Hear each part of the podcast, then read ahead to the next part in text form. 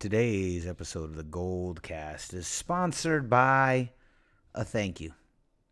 Several weeks ago, we sponsored the episode was sponsored by a ACL. If you had a spare ACL that you could lend Jimmy G, we we would thank you. And lo and behold, Jimmy G is now walking around without crutches. What a sight to behold, especially in this dark, dark season that is the 49ers NFL 2018 season. It is a dark one it's nice to see that there's some light at the end of the tunnel. Now, Raymond, before we get started, why don't you let them know where can they find us? You can like us on facebook.com slash the goldcast. And you can also subscribe to us via iTunes, YouTube, and Stitcher, all under the same moniker of the Goldcast. Like, subscribe. So here we go. Uh, we are back. Hope your Thanksgiving went well. Ours did fantastic. Raymond and I ate a tremendous amount of food. We hope you had a happy holiday. It's just the beginning. The rest of the holidays are around the corner. But unfortunately, there was no Thanksgiving dessert on Sunday. We're going to get into it. We're going to talk about the 49ers at the Buccaneers, the last of the garbage bowls, the last of them. Uh, we're also going to talk about Reuben Foster uh, a little bit about the Warriors, and then we look ahead to the 49ers in Seattle against the Seahawks. Once again, not looking forward to that game. But as always, of course, before we get started, the Goldcast intro. Let's get busy. San Francisco, are you ready? This is the Goldcast.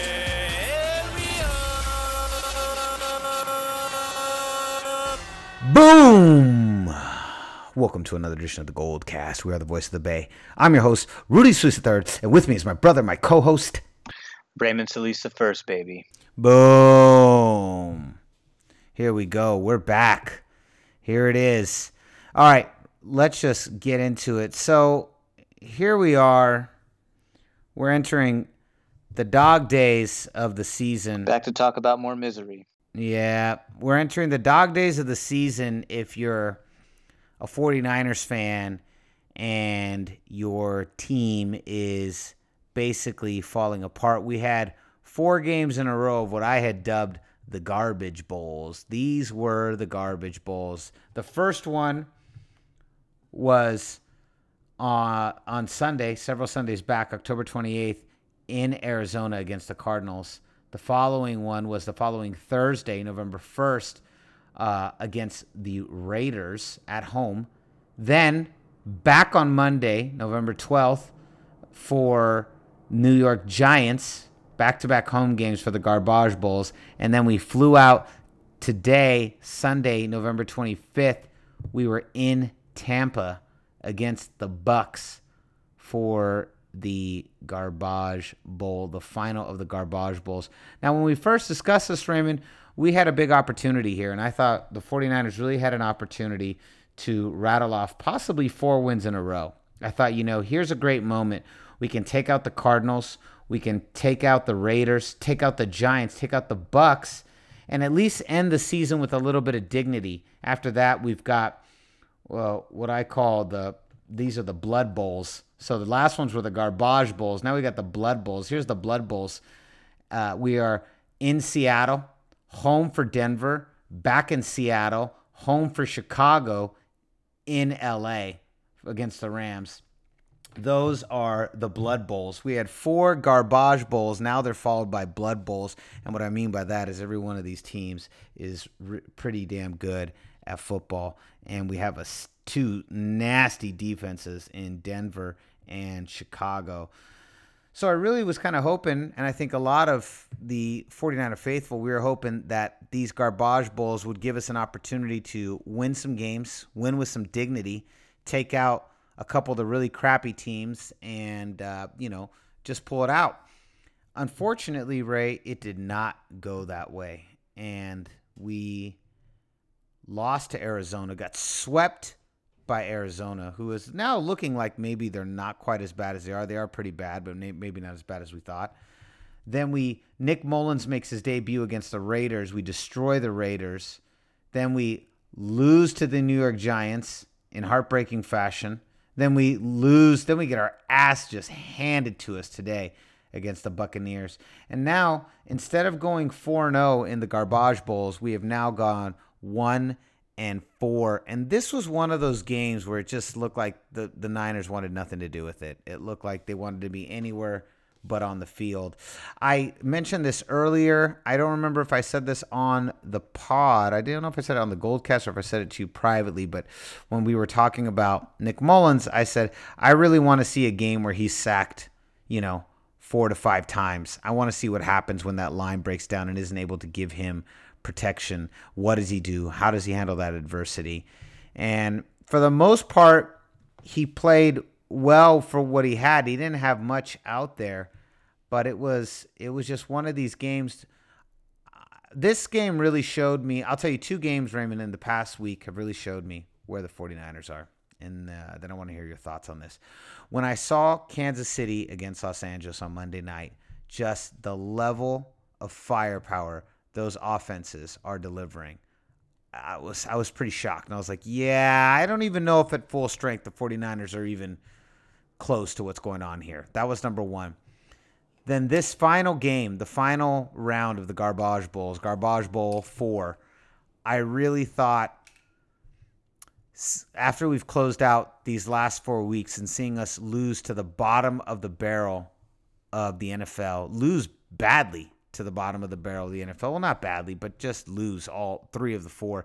Really made me begin to realize that we right right now, as constructed, are uh, the worst the worst team in football, and uh, that was a hard pill to swallow.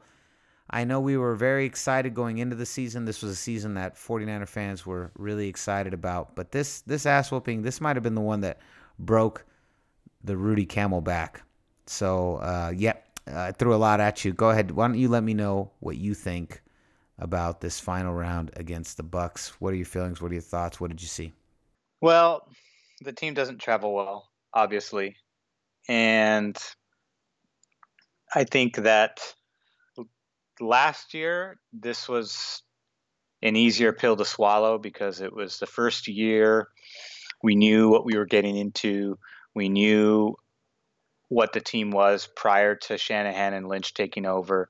So there was little to no expectation into the season. We knew that we were simply putting some pieces together, jettisoning pieces that didn't fit, and looking to rebuild and piece by piece. It was a, it was going to be a methodical process, which it still is.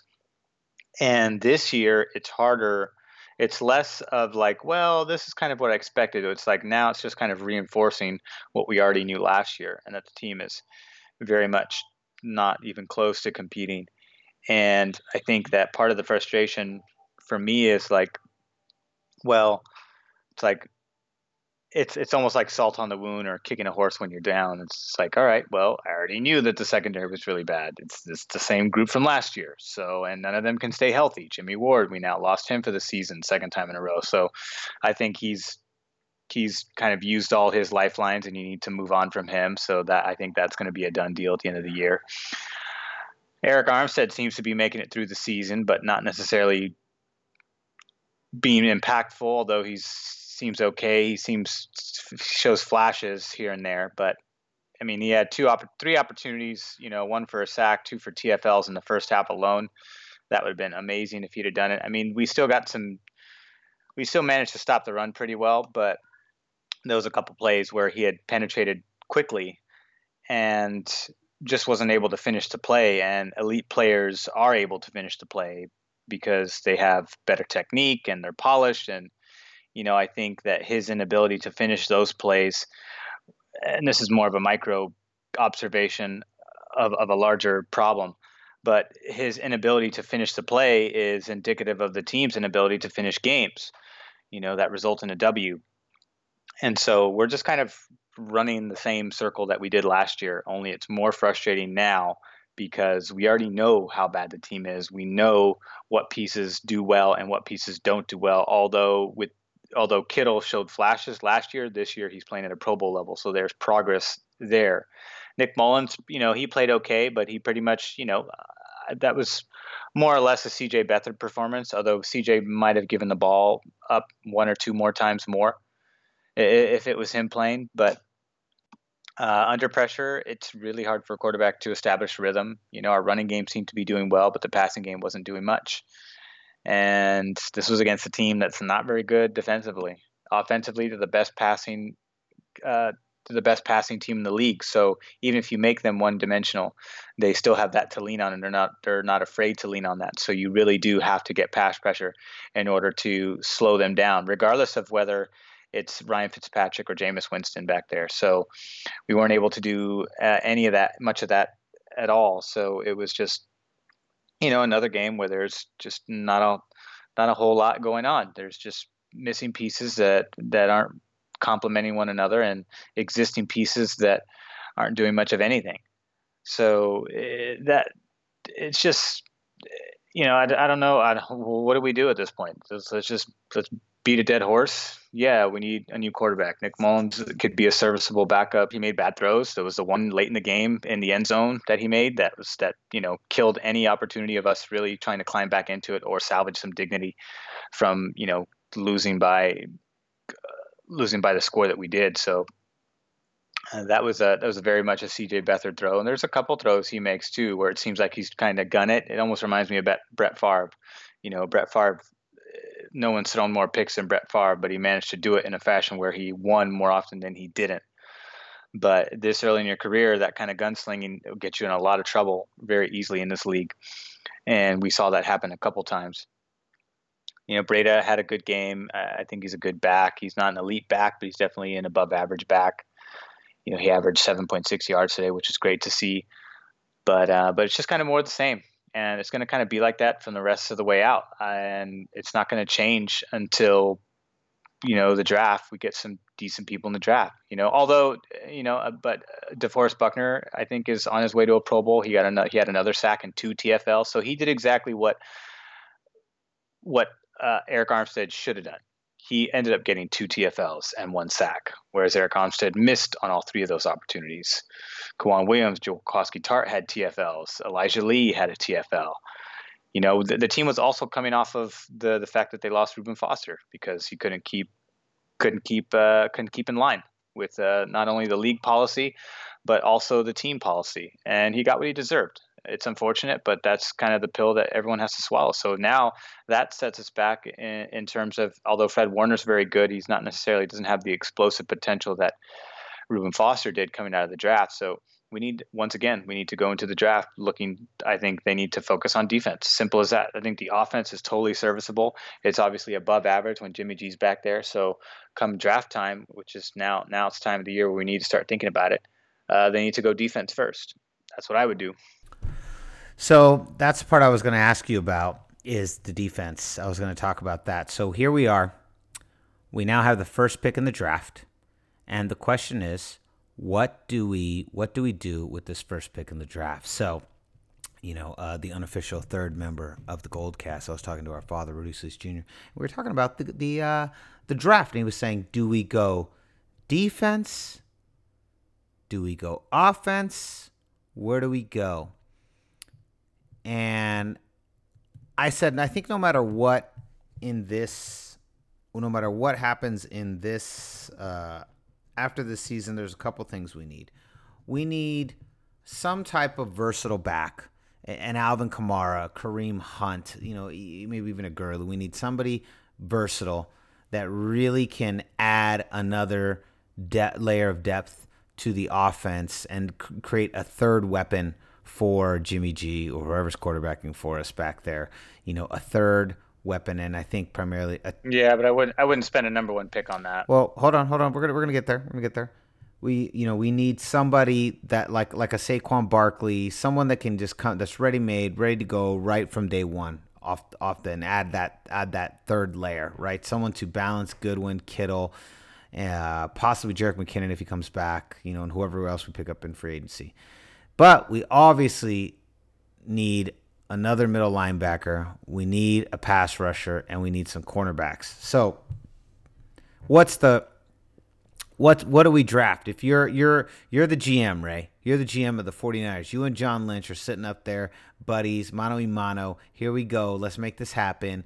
2019, quest for 6. What do you guys do? What what do you draft? What what what's like, say let's just go with like your first your first three picks. What are your first three picks? If, if, if let's just pretend every kind of player is available to you, you so you have the first three picks. What would you do? You're you're you're either going with the first two, not even I'll get to the third one, but with the first two, you're pass rush and secondary. The best the best available at, at in pass rush and pass coverage available. That's who we need for those first two picks. It whichever one comes first, the best available. The third pick is kind of a toss up between. I think you probably probably go offense with third pick. But uh, if if there's another defense, I would I don't know if I doubt that they go off. I doubt that they go defense three players in a row. So I think you go pass rush and secondary. I think it's it's almost an it's for me in my opinion it's a no brainer. That's what you need. You have Jerick McKinnon. He is coming back. That was what we paid him to do because that is his specialty. There's no there's obviously no guarantee that he'll become uh, a Melvin Gordon III or a Todd Gurley or a Saquon Barkley, but that's what we brought him in to do, and we brought him in, brought him in to do that as a one-two punch with Matt Breida, who obviously is proven that he can do it despite uh, having a nagging ankle injury all season long. He's still producing at a fairly high level level, and pretty much is the workhorse of our fourth rank running uh, rushing offense in the NFL, which is great.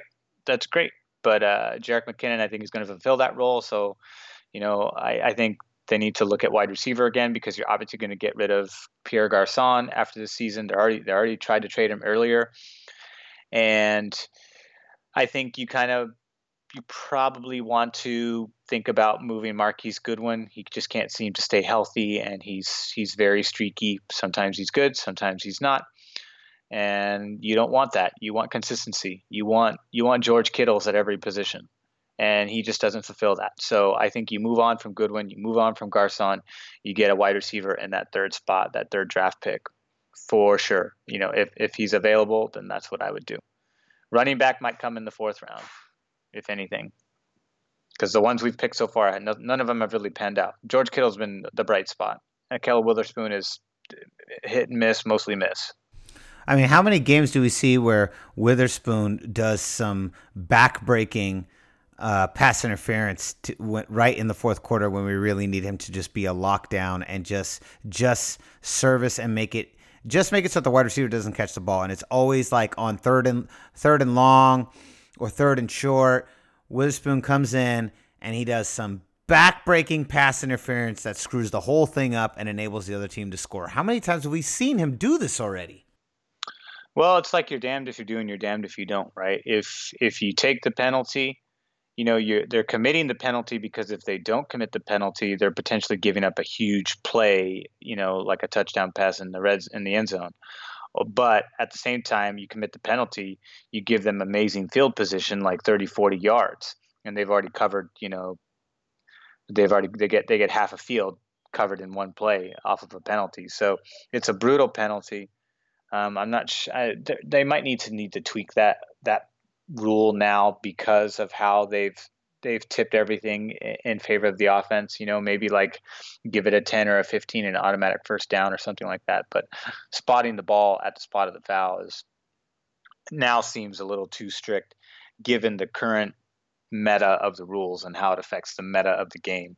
I think everything is way too stacked. And so I think a counterbalance to that particular penalty, especially when it applies to someone like young, young corners trying to learn the second hardest position in football, I think you have to offset it by taking scaling back the, the yardage penalty that's associated with that uh, that penalty, that foul. Agreed, 100%. Let's uh I want to touch on something else that you mentioned a little bit earlier Mr. Reuben Foster. I saw the I saw the alert on Bleacher Report late last night. Probably well, not too late, probably around like nine o'clock, nine thirty, and I sent it out, you know, to all you guys, to all the my you and the rest of the faithful that were all on these group texts. And I knew right when I saw, it, I said, "Up, oh, well, he's done. He is done." And John Lynch released a statement this morning that uh, one of the I'm paraphrasing, but one of the um, the uh, the rules that they you know the guidelines that they follow by is you know always protect the team. And Reuben Foster did not protect the team, didn't protect himself really, and kind of a shame. And I think a a telltale sign that I just don't think this guy is ever going to really pan out to be anything other than uh, a troublemaker who uh, has a lot of talent, but is more interested in making mistakes than living up to his talent. What What do you think about Reuben Foster being cut this morning? It's unfortunate. You know, you're hoping you're hoping that the previous incident is all you really need in order to, you know, get your head straight and get your career in gear, especially when it comes to a toxic relationship. And this was a, I mean, if a woman tried to falsify domestic violence allegations on me, I would not continue to date her. But that's just, that's a testament to his immaturity or lack of, lack of maturity. Or, uh, well, that's right, his immaturity. And that's unfortunate for him. You know, you got to grow up, and sometimes growing up requires really hard lessons. And, you know, failure is the greatest teacher. And unfortunately, it has to come at a pretty hard fail for Reuben Foster to really hopefully get it in get it in gear. And I hope to see him back in the league. It'll it'll it'll be unfortunate if he comes back and is able to live up to his to his hype on a different in a different uniform. But if he doesn't, then uh, then we know where his head's at, and you get what you deserve. If you can't you can't play straight, you, you can't stay straight, you can't play straight. So um, that uh, that was just another moral blow. I mean, I'm assuming a lot of guys were awake when that happened, you know, and just to see like, oh man, you know, now you got to go into the game with a guy he he wasn't going to play anyways, so it's not like he was ready to go. He was listed, he was ruled out.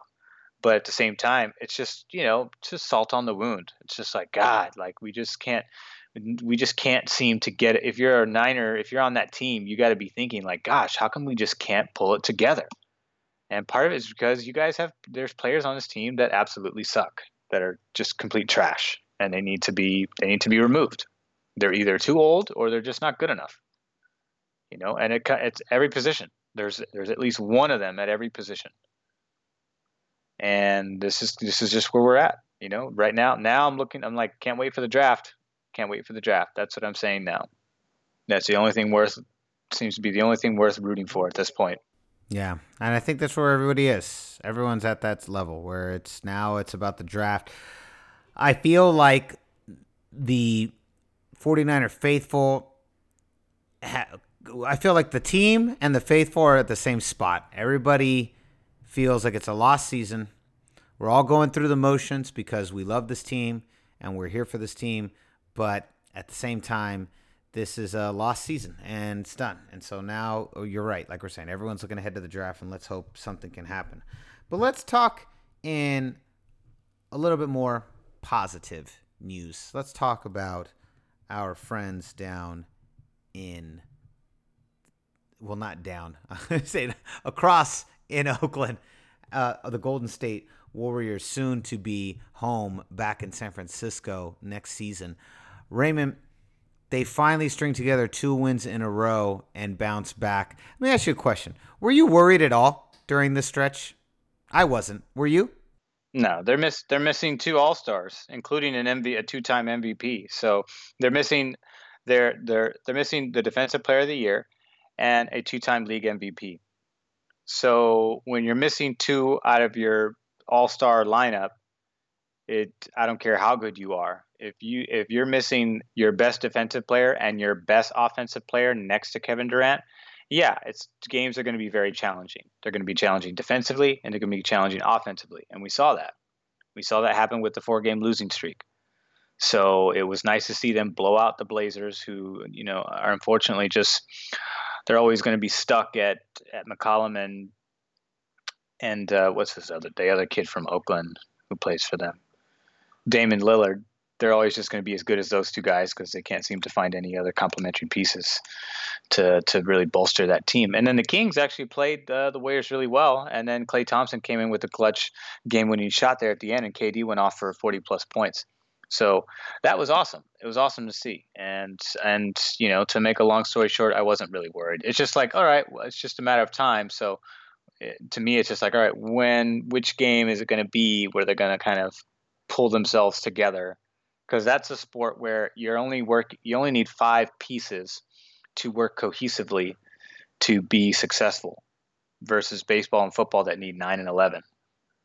So it's a lot harder to keep that gel going psychologically speaking and athletically speaking but for the for the warriors it's only a matter of time you know being a very short matter of time before the pieces can come together and make things work then and it, it's a testament to a how they're coached the the team philosophy, the the lack of egos, the lack of divas on this team, and the fact that they do have a lot of talented players on on the starting lineup and on the second and third units.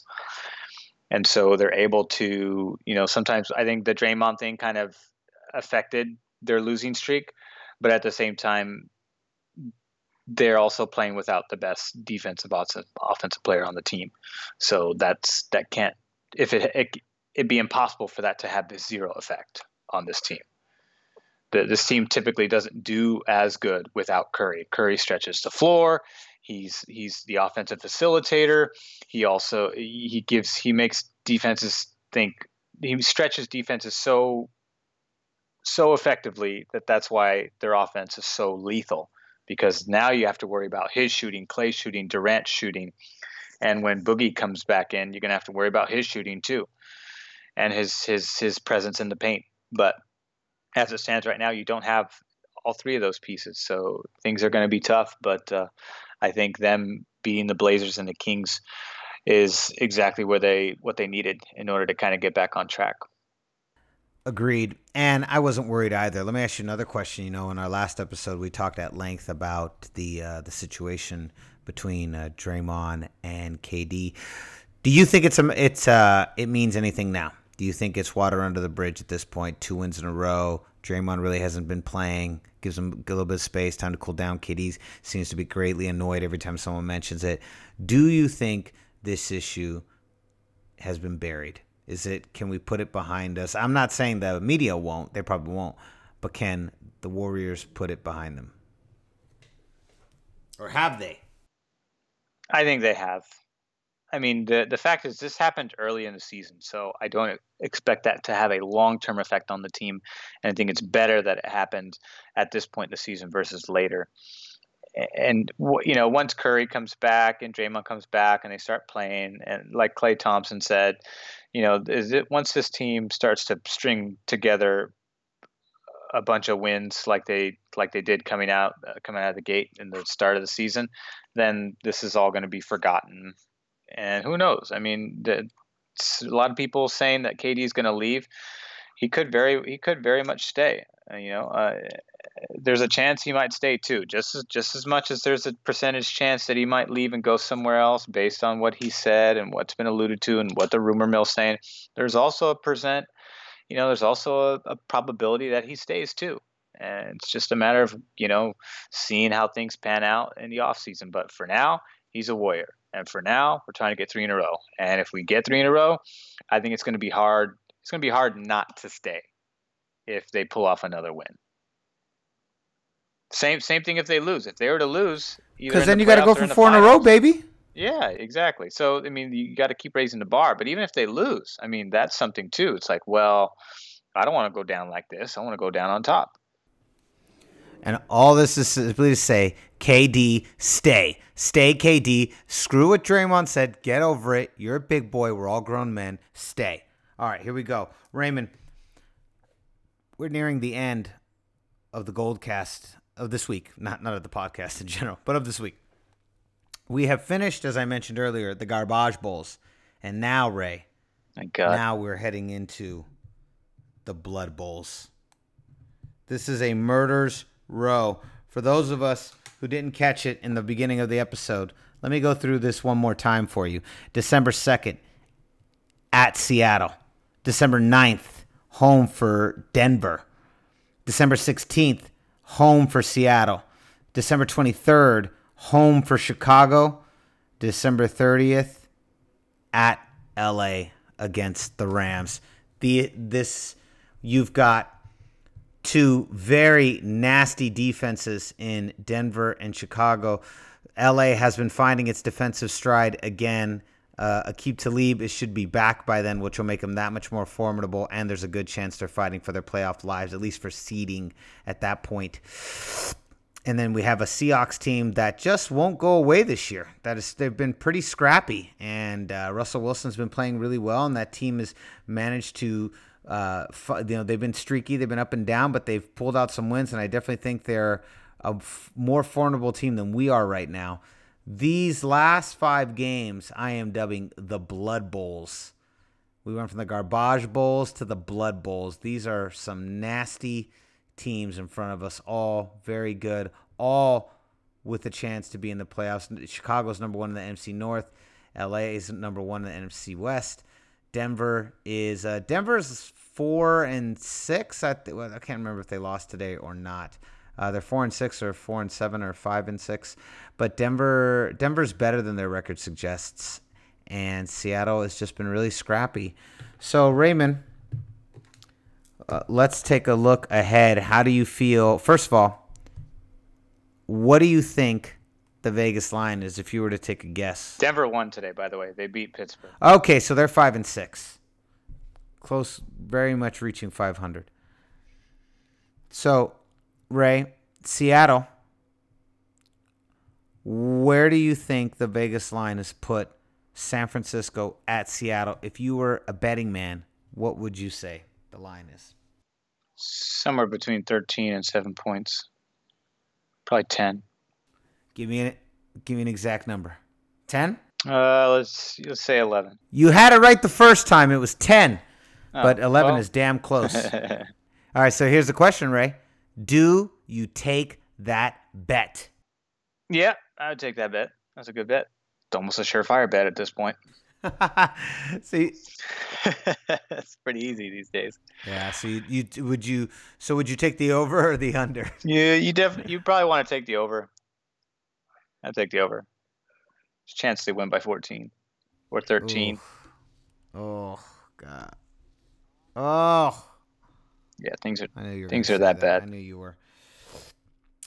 Uh. Yeah, Seattle just has Seattle is just a lot more put together than we are at this point. Yeah, even though they're older, they're they, they have experience and they have their quarterback. Their quarterback is healthy.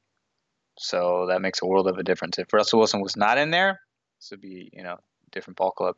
Absolutely.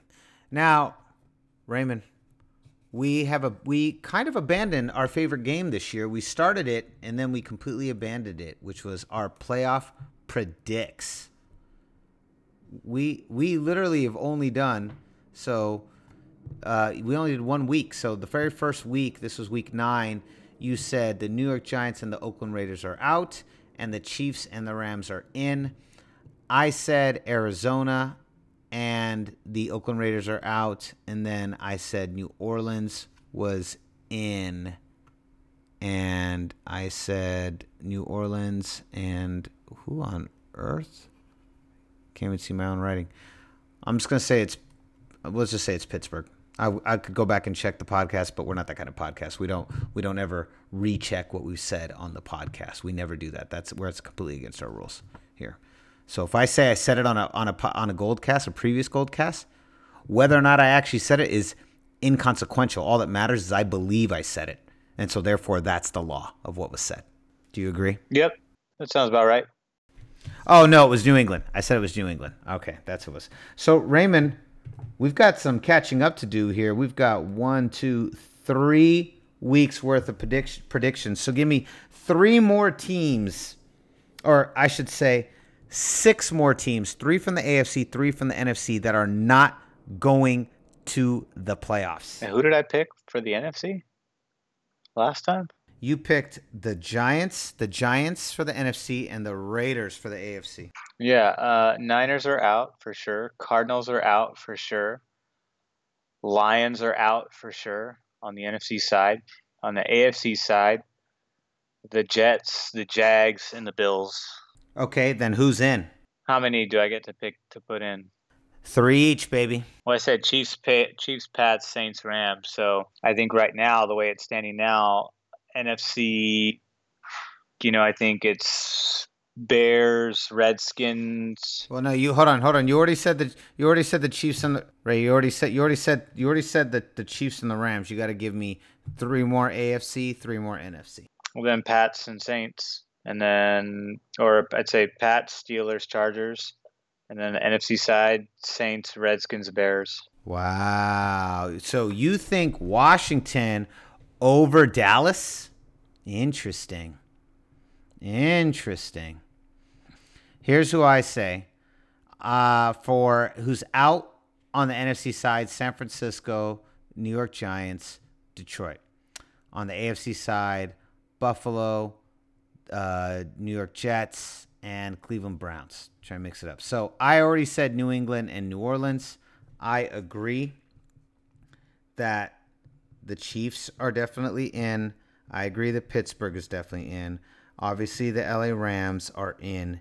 And then my third pick, Bears. I'm going to keep it safe. I'm going to save my, my wild cards for later. But I, I don't I don't know if uh, I don't know if Washington is in yet. I, I think actually I, I would I would say that um, I would say that the the Cowboys if if Alex Smith was still healthy, I would agree with you. But without Alex Smith, I think that is the for the Cowboys taking. We're gonna see. We gonna see. But uh, that was good. Those are good picks there. Obviously, we're a little bit later into the season, a little bit easier, but we still we still have uh, still have some more picks to go here. All right, Raymond. So concludes another edition of the Gold Cast. Now, before we leave, why don't you let them know where can they find you? You can find me on twitter.com at Ray Solis. That's probably the best place. I'm on Instagram, but that's more it's stick to Twitter. And you can find me on Instagram at Rudy Solis3, and you can find me on Twitter at Rudy Solis3RD. So concludes another edition of the Gold Cast. We are the voice of the Bay. I'm your host, Rudy Solis III, and with me is my brother, my co-host, Raymond Solis the first, baby. Boom. We'll see you next time. Same Goldcast time, same Goldcast. This is this is the Gold Cast.